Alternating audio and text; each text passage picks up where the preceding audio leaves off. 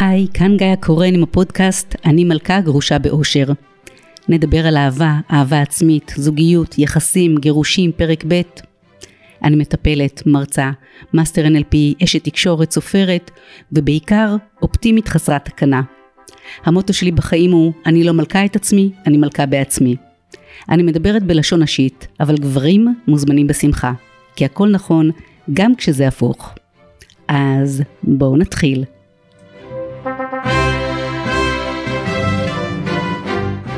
ברוכות הבאות לפודקאסט אני מלכה גרושה באושר, והפעם יש לי אורחת מיוחדת מאוד, דוקטור ליאת יקיר, ביולוגית, בוגרת המחלקה לגנטיקה במכון ויצמן, מרצה וחוקרת את הביולוגיה של הרגשות וההתנהגות האנושית.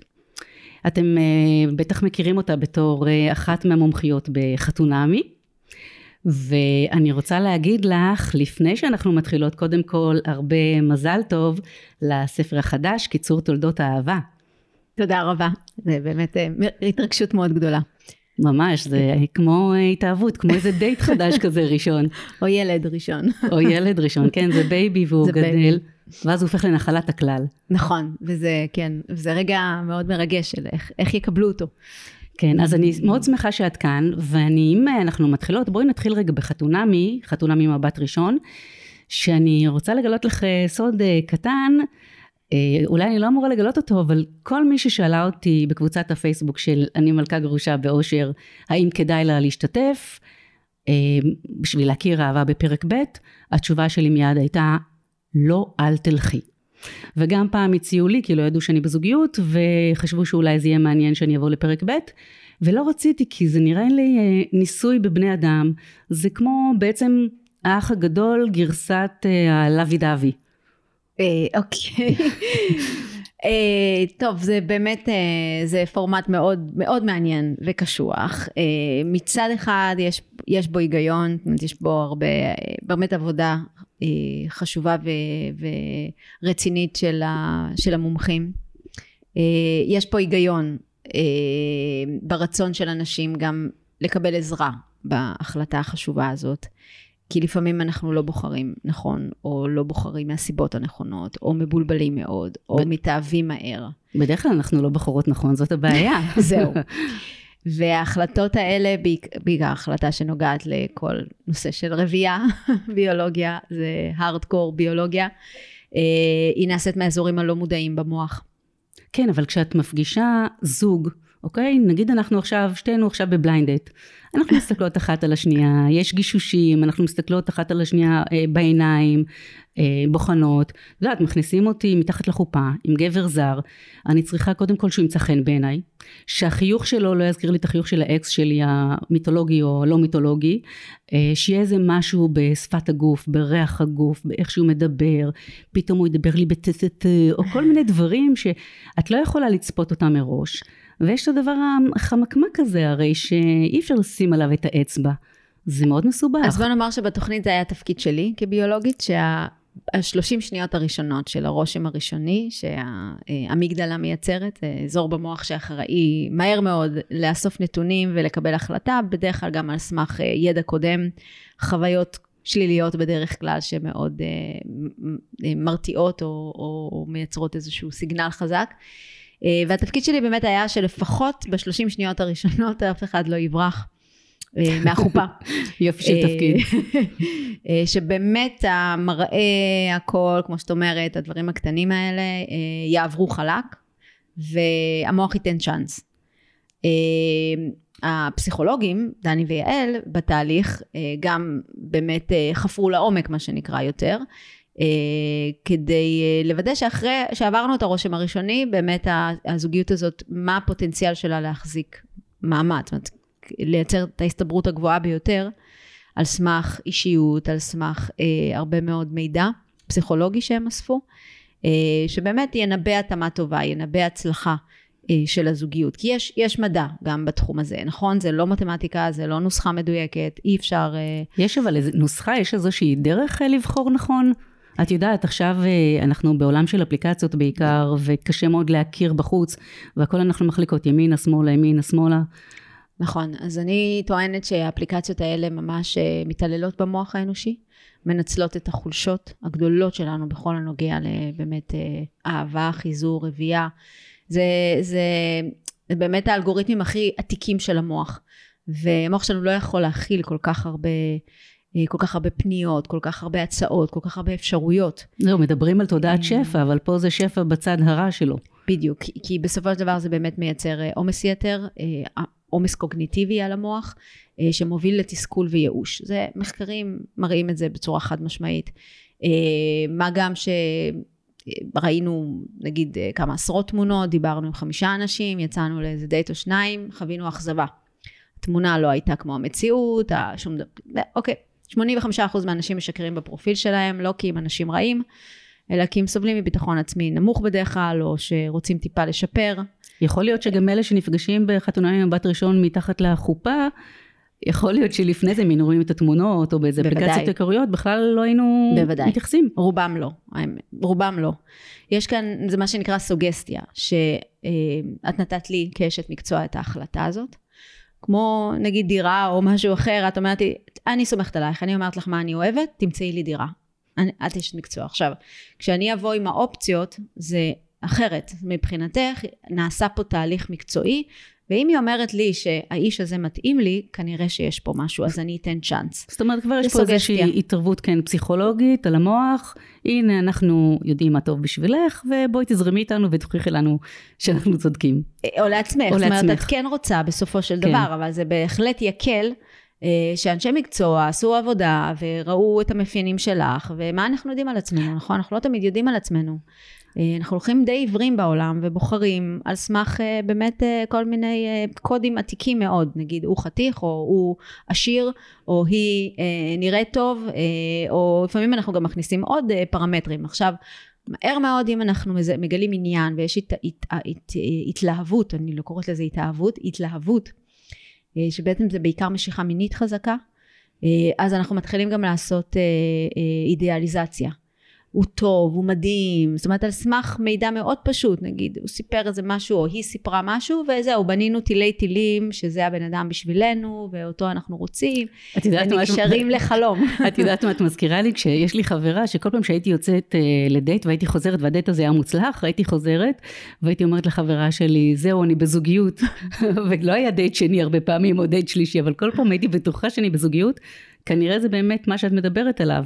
כן, זה, הכמיהה שלנו כל כך לאהבה, אה, באמת גורמת לנו בהתחלה בעיקר לעשות אידיאליזציה, ואז אה, כבר אה, בלי ששמנו לב אנחנו כבר התחייבנו או, או מחויבים או נקשרים או נקשרים אלינו, ואז פתאום אנחנו רואים דברים אחרים שלא ראינו בהתחלה או לא רצינו לראות בהתחלה בדרך כלל. עכשיו יש היגיון בלתת את ההחלטה הזאת איש מקצוע שהוא לא מעורב רגשית, שזה לא, הוא מסתכל על הדברים בצורה הכי קרה, הכי רציונלית. אה, ונכון, בסוף חייבים את הקליק, חייבים את הכימיה, חייבים את המשיכה ואת זה אי אפשר לנבא. אה, אבל עדיין יש, המוח האנושי הוא, הוא, הוא, מרתק. אה, ועדיין אנשים יכולים להתאהב גם על סמך מה שנקרא הסוגסטיה הזאת. זאת אומרת, אם הייתי פוגשת אותו באתר היכרויות, לא הייתי, או אם הייתי פוגשת ברחוב למשל, זה לא היה קורה, לא הייתי נמשכת, אבל בגלל שחברה אמרה לי, אני חושבת שאתם ממש תתאימו, או אשת מקצוע, או איש מקצוע אמרו לי, תשמעי, עשינו פרופיל אישיות, הוא הבן אדם בשבילך, אנשים יכולים להתאהב. אבל, אנחנו אבל, יכולים לעשות את אבל זה. אבל זה לא ממש קורה, הנה תראי את התוכנית, כמה מתוך זה באמת מצליח. בתוכנית יש עוד הרבה אלמנטים שמקשים על התקשרות. אה, גם אה, באמת האלמנט הזה של הלחץ המאוד גדול בחתונה והטלוויזיה, את יודעת מה זה טלוויזיה. כן, זה מה שאנשים באמת לא יודעים בבית זה שיש פשוט מצלמות 24/7 בתוך הפרצוף שלך, בתוך הקישקע שלך, את לא יכולה להיות אותנטית. נכון, סטרס לא, מאוד גדול. מאוד מאוד גדול, ותכף באמת נדבר על סטרס ומה הוא גורם לנו, ובאמת מאוד מאוד קשה לייצר איזושהי מציאות אמיתית, שקופה. כן, וגם שוב, זה לא מדע מדויק, זאת אומרת, אם, אם זה היה ללא מצלמות, אה, תהליך אחר בעצם של אה, עזרה והתאמה לזוגיות, התאמות זוגיות, אז היינו באמת אה, עוברים על פרופיל אישיותי והכל, ועושים איזושהי התאמה גם על סמך מראה חיצוני, זאת אומרת, נותנים לבן אדם לבחור בין type ים שונים, ואת בעצם יכולה, מנסה להבין איך עובד האלגוריתם במוח. אני מראה לך כמה תמונות של אנשים שונים לגמרי. ואת מדרגת אותם. אז אז אפשר לבנות את ה type שאת נמשכת אליו, אוקיי? יש איזה type בראש שלך, ש... או type שממש לא, מה שנקרא, שחשוב מאוד לעשות אלימינציה ל... אה, ולהבין את ה... אה, אה, איך את חושבת ואיך את פועלת. אחר כך נכנסים למאפיינים האישיותיים ודברים שעברת בחיים וממה את נמנעת, מה הטריגרים שלך, כפתורי הפעלה שאת מיד מזהה ואז מיד יכול להיכנס באמת למצב של לחץ מסוים. אה, ואז במצב אה, נורמלי להציע כמה אפשרויות, אוקיי? אני תמיד משווה את זה שוב למתווך דירות, כי זה גם החלטה מאוד גדולה של הבית. זאת אומרת, לא רואה דירה אחת, זה לא, הנה זהו, פה את צריכה לגור וזהו, ועכשיו אה, ילוו אותך חמישה שבועות, צריכה חייבת לגור פה חמישה שבועות עם הבן אדם הזה, או עם ה... בדירה הזאת. אז בתהליך אחר, שנותנים כמה אופציות, לא המון אופציות, שוב, ריבוי ברירה אה, אה, כן, יותר מדי שפע, זה פשוט, זה מבלבל אותנו, כן. זה מבלבל אותנו, זה מריבות בסופר וגבינות אה, שבסוף אנחנו קונים את אותה גבינה ולוקחים את אותו. בדיוק, יש לי מלא זוגות נעליים, אני הולכת בדיוק עם אותם שני זוגות נעליים. כן, זה ממש, כי...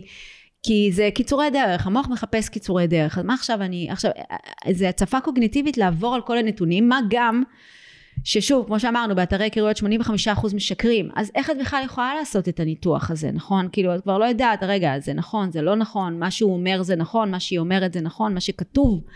אז בסוף על מה בוררים? אה, בוררים על מראה בעיקר, על מראה חיצוני, על אה, באמת איזשהו סיגנל למעמד חברתי. אה, בחירות מאוד שטחיות. ואנחנו לא באמת יודעים כלום על הבן אדם בדרך כלל, נכון, שום דבר. זה בדיוק מה שאני אומרת, ועוד לשים אותה, אתכם מתחת לחופה ביחד, אה, אבל ציפור קטנה לחשה לי שהשדכנית החדשה אה, יושבת כאן מולי ואת אה, מוציאה בעצם איזה מין תוכנית שידוכים שהיא אותו דבר על אותו בסיס רק בלי המצלמות שתקועות בתוך הפרצוף. כן, אני חלק מבאמת, יחד עם שותפים, מיזם שאני באמת מאוד מאוד אה, מתרגשת לגביו, אה, שבאמת לקחת את כל הידע ש, שיש היום, אה, כמו שאפילו סיכמתי בספר, באמת יש הרבה מאוד מדע לאהבה, יש מדע לאהבה, יחד עם שילוב של טכנולוגיה, אבל בצורה הטובה. לעזור לאדם לקבל החלטה מושכלת יותר. לא לבלבל אותו בעומס של אפשרויות ולגרום לו באמת עוד יותר לא, בלי יכולת לאבד נתונים, אלא לאבד את הנתונים עבורך ולהציע לך מגוון מצומצם של אופציות. שוב, על בסיס ידע, אנחנו יודעים שקרבה חשובה. אני, מעמד אני כבר, והשכלה אני, חשובים. אני כבר רואה כמה נשים עכשיו עומדות בתור, מחפשות את הטלפון שלך, את המספר, את דרכי ההתקשרות, להגיד לך, בבקשה תמצאי לי משהו, תמצאי לי מישהו. אז בואי באמת נדבר על מה זו אהבה.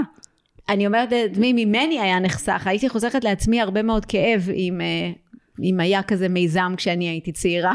כשהיית צעירה, ועכשיו את... כל כך אה, הרבה טעויות. ועכשיו את אה, גרושה, נכון? אני גרושה פעמיים. גרושה פעמיים. גרושה פעמיים, איך עושים את הטעות הזאת וחוזרים עליה? אני מאוד אוהבת שאת אומרת גרושה באושר, כי אני חושבת שזה ניצחון מאוד גדול של המהפכה הפמיניסטית של נשים. אה, גם בשביל גברים זה בסופו של דבר טוב, אבל כאילו לנשים זה, תסתכלי את הסבתא שלי שחיתנו אותה, את הילדה עם גבר שמבוגר ממנה ב-20 שנה, לא אהבה אותו רגע בחיים, אה, ובאמת אה, אין, לתמי, אף אחד לא שואל אותך שום דבר, את צריכה לגדל ילדים ולאהוב את מה שנתנו לך וזהו. וגם אימא שלי גם, לא, לא, אין בחירה חופשית, זאת אומרת, את גם, אה, אימא שלי מאוד אוהבת את אבא שלי והכל, כאילו, הייתה שם אהבה מאוד גדולה, אבל אין הרבה בחירה חופשית, ובטח לא, גירושים הם לא אופציה, כי המצב הכלכלי, זאת אומרת, הפערים בשכר הם עדיין, יש פערים, אבל בדור הקודם זה באמת ממש אישה עם משכורת כל כך אה, נמוכה ועובדת חצי יום, אה, היה לה מאוד קשה לעשות החלטה כזאת. אני אומרת, אנחנו ממש ניצחנו, ניצחנו, אה, אנחנו יכולות לבחור, ולא... אז זה מאוד מעניין אותי שאת... אז אני גרושה פעמיים. אז זהו, את גרושה פעמיים, אני אומרת באושר רוב הזמן והרוב קובע. ואת גרושה פעמיים, זאת אומרת שמדע האהבה קצת, אה, או, או מצא אותך פעמיים ואחרי זה פספס אותך פעמיים, או... אני שואלת אותך ככה, גם התחתנת עוד פעם, זאת אומרת, את גם מאוד אמיצה, את נותנת צ'אנסים. כן, אני גם בזוגיות כרגע, זוגיות טובה מאוד. אה, אני אגיד לך, אני, אני, אה, את המחקר שלי על המדע של אהבה, את העיסוק שלי, אין כזה תחום בביולוגיה.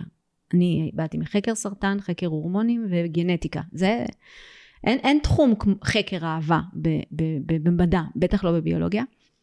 אה, העיסוק שלי בנושא הזה, באמת העיסוק כבר אה, באמת אה, שש, שבע שנים אני בתוך העולמות האלה. משם גם הגיעו אליי, כאילו מחתונה מבית ראשון, מהעיסוק בביולוגיה של אהבה. הוא, הגעתי אליו בעקבות הגירושים. את רואה, דברים. טובים יוצאים מהגירושים, אני כל הזמן אומרת את זה.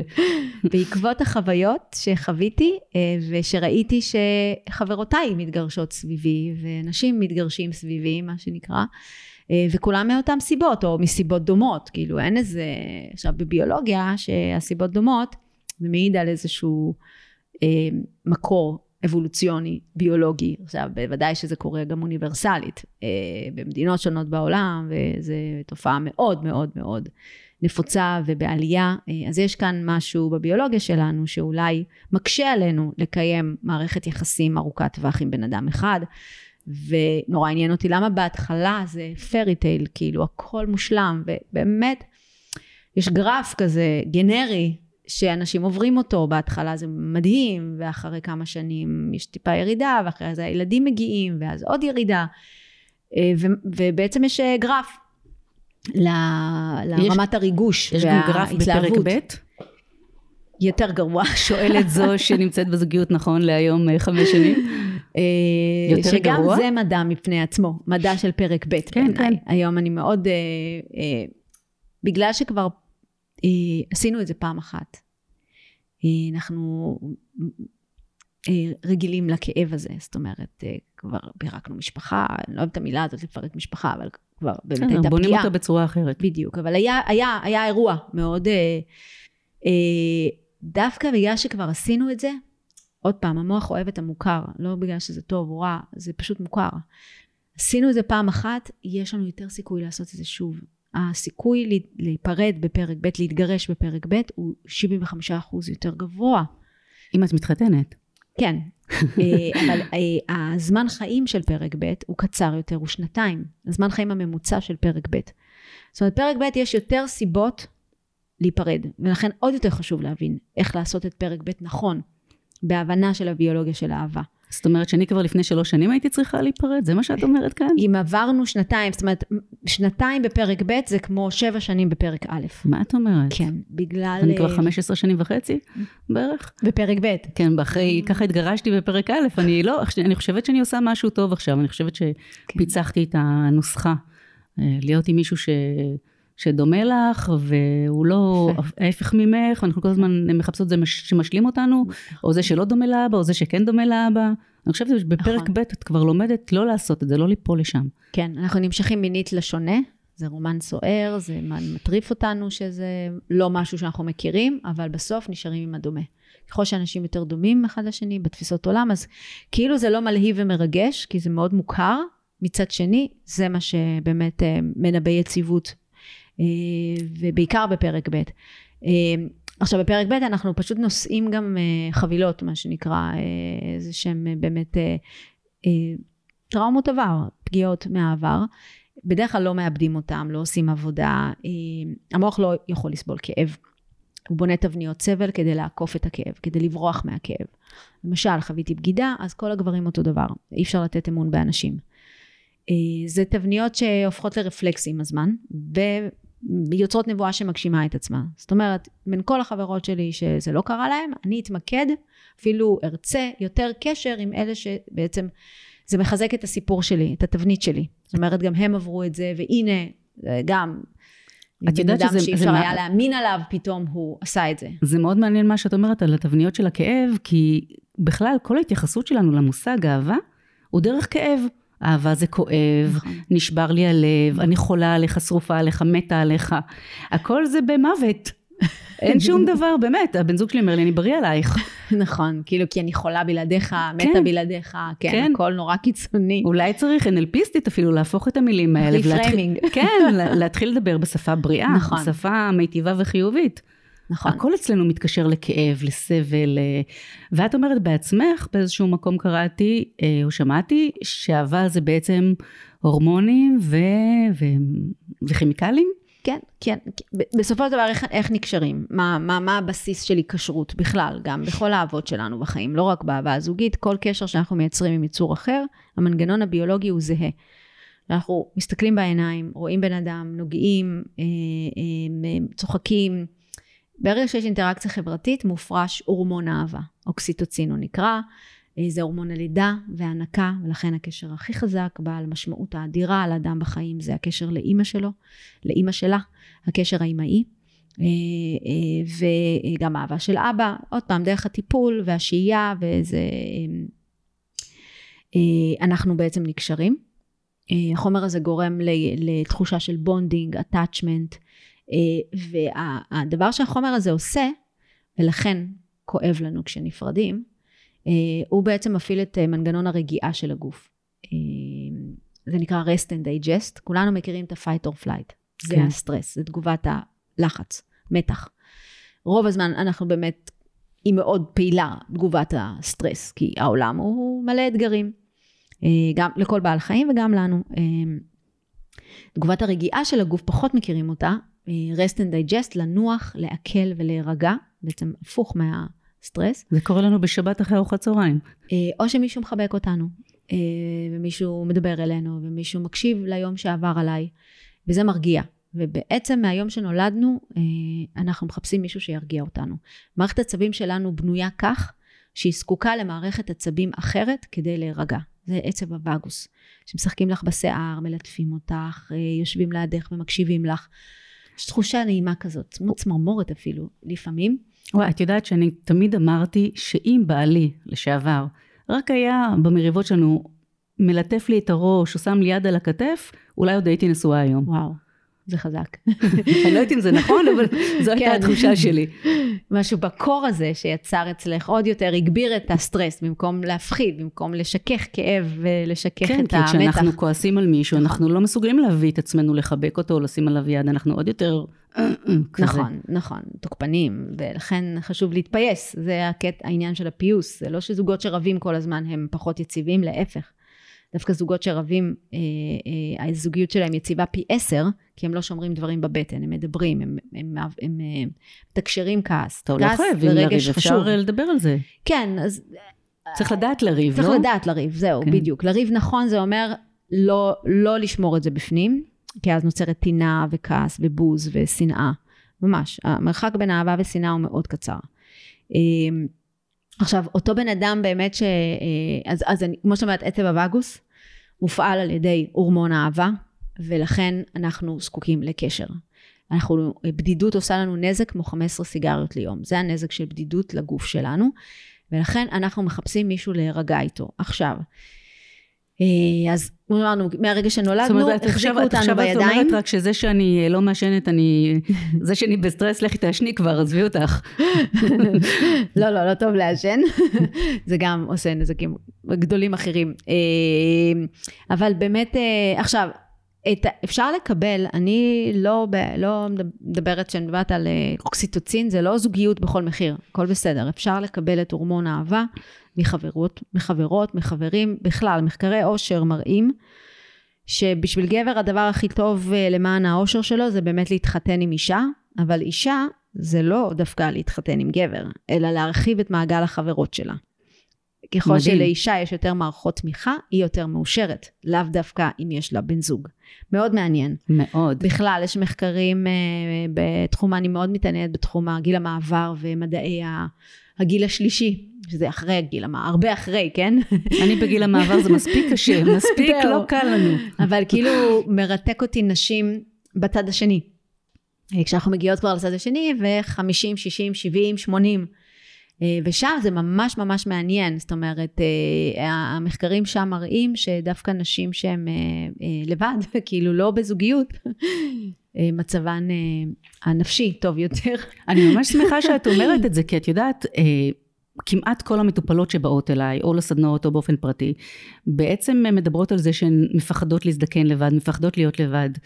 ואני כל הזמן אומרת, תקיפי את עצמך במעגל נכון. חברות, וגם תהיה חברה הכי טובה של עצמך, לפני שאת בעצם מחפשת זוגיות. יש נכון. מין כזה כותרת זוגיות או נמות, וממש לא. ממש לא. ממש לא, וממש אה, המחקרים האלה באמת מרתקים בעיניי, כי, כי, כי הנשים האלה, אותן נשים שמצבן נפשי טוב יותר והן אינן בזוגיות, הן בעצם בנו לעצמן מערכות תמיכה מאוד חזקות. אה, ושבאמת מאפשרות להם להרגיש מאוד שלמות עם עצמם, זאת אומרת לא חסר לי שום דבר, ואז, אה, ויש לה בעצם חיי חברה מאוד עשירים. ומשמעות מאוד גדולה במה שהיא עושה, בין אם זה בהתנדבות או נכדים או ללמוד, נשים מאוד לומדות, רואים את זה מאוד, אה, פורחות ולומדות ומתקדמות אה, גם בכל גיל, זאת אומרת גם בגיל המבוגר. אה, ואז הם באמת דווקא, אני חושבת שבגיל המעבר, בגלל ההורמונים, שוב, קורה משהו הפוך לאישה ולגבר. זאת אומרת, אצל, הגבר, אצל האישה, מגיל המעבר, יורד האסטרוגן בצורה מאוד משמעותית, ואיתו יורד האוקסיטוצין. אה, ההורמון האהבה הזה. לנשים יש פי שתיים עד שלוש יותר. זה המכונות של הלידה, נכון? כן. מכונות הטיפול והלידה והאמפתיה וכל מה שאוקסיטוצין עושה. ההרגעה, מרגיעות את כולם, נכון? אנחנו אלה שמרגיעות את כולם. אז יורד האוקסיטוצין, ואז יורד גם התחושה של אה, לרצות את כולם, ולקחת את כל העול של כולם על הראש שלי, ולהיות אמפתית לכולם, יאללה, די, עכשיו תורי. עכשיו זה הזמן שלי. אז יש סיבה בעצם שבגיל 40, זה לא משבר גיל ה-40 שהיא פתאום מחליטה ללכת, להתגרש או לעשות משהו חדש, אלא פשוט רמות כן. האוקסיטוצין יורדות. כן, כן, וזה, ובאמת המכונת טיפול מתחילה כאילו להשתחרר מהאלגוריתם הזה, די, זהו, עכשיו אני, זהו, טיפלתי, עשיתי, נתתי. עכשיו אני מרצה את עצמי, עכשיו תורי, אני ממש מברכת על התהליך הזה, ועכשיו מה שנכון לי, ולא רק מה שנכון לאחרים. לפעמים פתאום אה, אה, את, את מסתכלת על הבן זוג אחרת, כאילו, את אומרת, רגע, מה אני מקבלת בקשר, או מה קורה פה, או באמת אה, יש עלייה פי ארבע בעשור האחרון בגירושים של נשים מעל גיל 55, של זוגות מעל גיל 55, כאילו דווקא שהילדים עזבו וירד האוקסיטוצין, ו-95% מהגירושים האלה נשים יוזמות. כי מה כן. קורה לגבר אחרי הגיל הזה, גם לגברים יש גיל המעבר, מעל גיל 55, אבל בצורה יותר מתונה הטסטוסטרון יורד, אה, ל-20% ממה שהיה לו כנער. אבל עדיין יש לו 20 אחוז, זה עדיין כאילו יש טסטוסטרון. אה, וטסטוסטרון, טסטוסטרון מעכב את הורמון האהבה. אז כשהטסטוסטרון יורד אצל הגבר אחרי גיל המעבר, דווקא האוקסיטוצין, ההורמון האהבה, עולה. ודווקא הגבר הוא במקום של לא רק מעמד ואגו חשוב עכשיו, אלא קרבה, אולי חום, אולי טיפול, טפלי בי, תהיי איתי, תקשיבי לי. ואז... אבל היא לא שם. בדיוק, והיא לא שם, ואז היא אומרת לעצמה, אבל גם... עכשיו אני... נזכרת לא... לחזור הביתה? בדיוק. במרכאות. כן. ובאמת יש פה, אה, בייחוד בדור, ה, אני אומרת, הדור שהיום הם אה, בגיל המעבר ומעלה או יותר, כאילו בוא נגיד הגיל השלישי, שבאמת הגבר היה עובד והיה בעיקר עסוק במעמד ופרנסה ויוקרה ולהגיע גבוה ועכשיו הוא ככה חוזר הביתה אין כאילו זהו נגמר התפקיד הזה בחיים שלו וקצת יש רצון ליותר קרבה וחום אבל היא כבר לא שם. אז תגידי אבל אם הכל באמת הורמונים אז... אה, הרבה הורמונים. לא הרבה, הרבה הורמונים. קודם כל יש אה, גלולה קטנה שאת בולעת אותה והיא מסדרת לך את כל העניינים.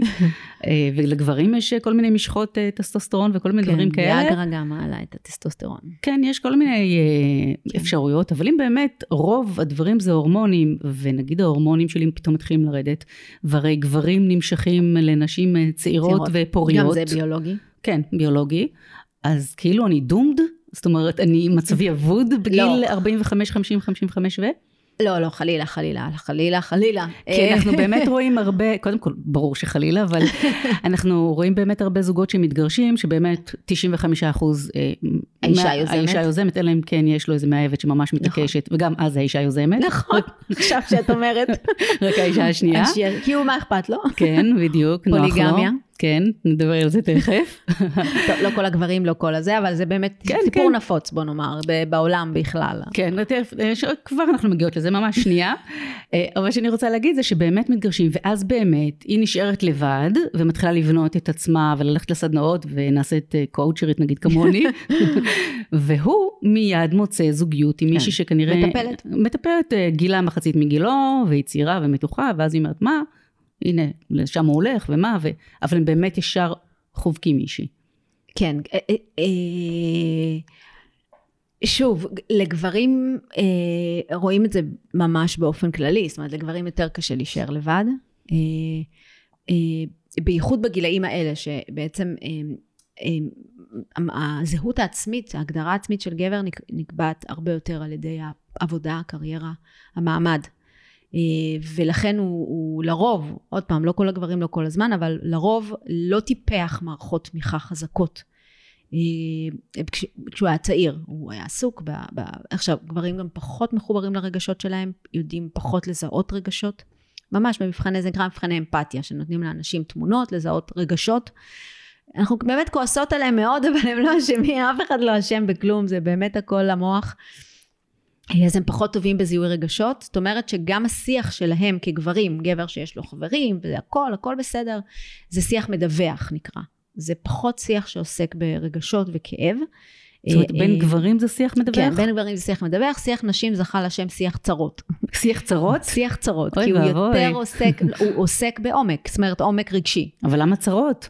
כי איך את מתחברת? מה זה אמפתיה? כאילו, מה, מה יגרום לנו עכשיו לצאת מכאן יותר עם איזו תחושה של bonding? אם אני אספר לך כמה טוב לי בחיים, כמה הכל מושלם לי, או אם אני דווקא אספר לך שהבת המתבגרת שלי לפעמים מדברת אליי, לא, לא, ואז את גם תשתפי, ואז אבל אני יכולה גם לשתף בהצלחות. את יודעת, מה שאת מספרת עכשיו, ממש כואב לי.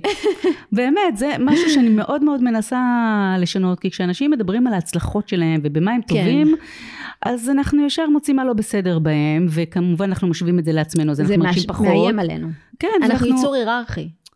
כן, אנחנו זה, זה לא ייגמר, את. אומרת שזה ביולוגי ובמוח ואין מה לעשות. זה לא בגלל האדם האחר, זה לא בגלל שקשה לנו לפרגן, אלא בגלל שאנחנו כל כך מבקרים את עצמנו, כן. וכל כך רעים לעצמנו, שאז את באה ואת מספרת כמה מושלם אצלך, ואני אתמול רבתי איתו.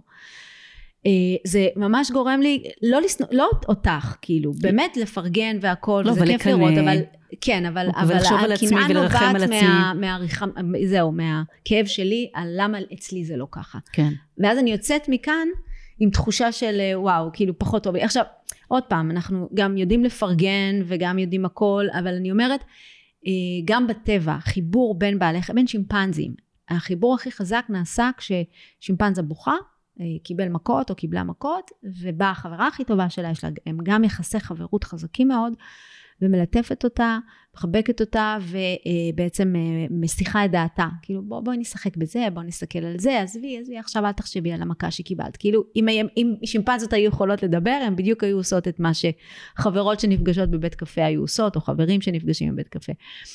אז אנחנו, דרך האמפתיה לכאב, דרך ההקלה של הכאב של האחר, כי מה עשינו בעצם? ברגע שנתת לי לדבר על, הבת, על הריב שלי אתמול עם הבת המתבגרת, אני נרגעתי, אני העברתי את האירוע מהאזור הפעיל, מהמגדלה, שזה עדיין מעסיק אותי, ולמה מדברים אליי ככה, ולמה אי אפשר לנהל שיחה נורמלית בבית שלי, לטווח ארוך, לעזור לטווח ארוך, קודם כל להבין אותה, את תעזרי לי להסתכל על הדברים מנקודת המבט שלה, בעצם תחברי אותי חזרה לרגשות שלי, לרגשות שלה, ויכול להיות שאני אבוא הביתה ואני אתפייס איתה, ואני אגיד לה, אני אוהבת אותך, כאילו, אוקיי, את אמרתי, תגידי לה שאת אוהבת אותה, נגיד, נגיד שיחה כזאת, כן. אז יצא מפה קשר.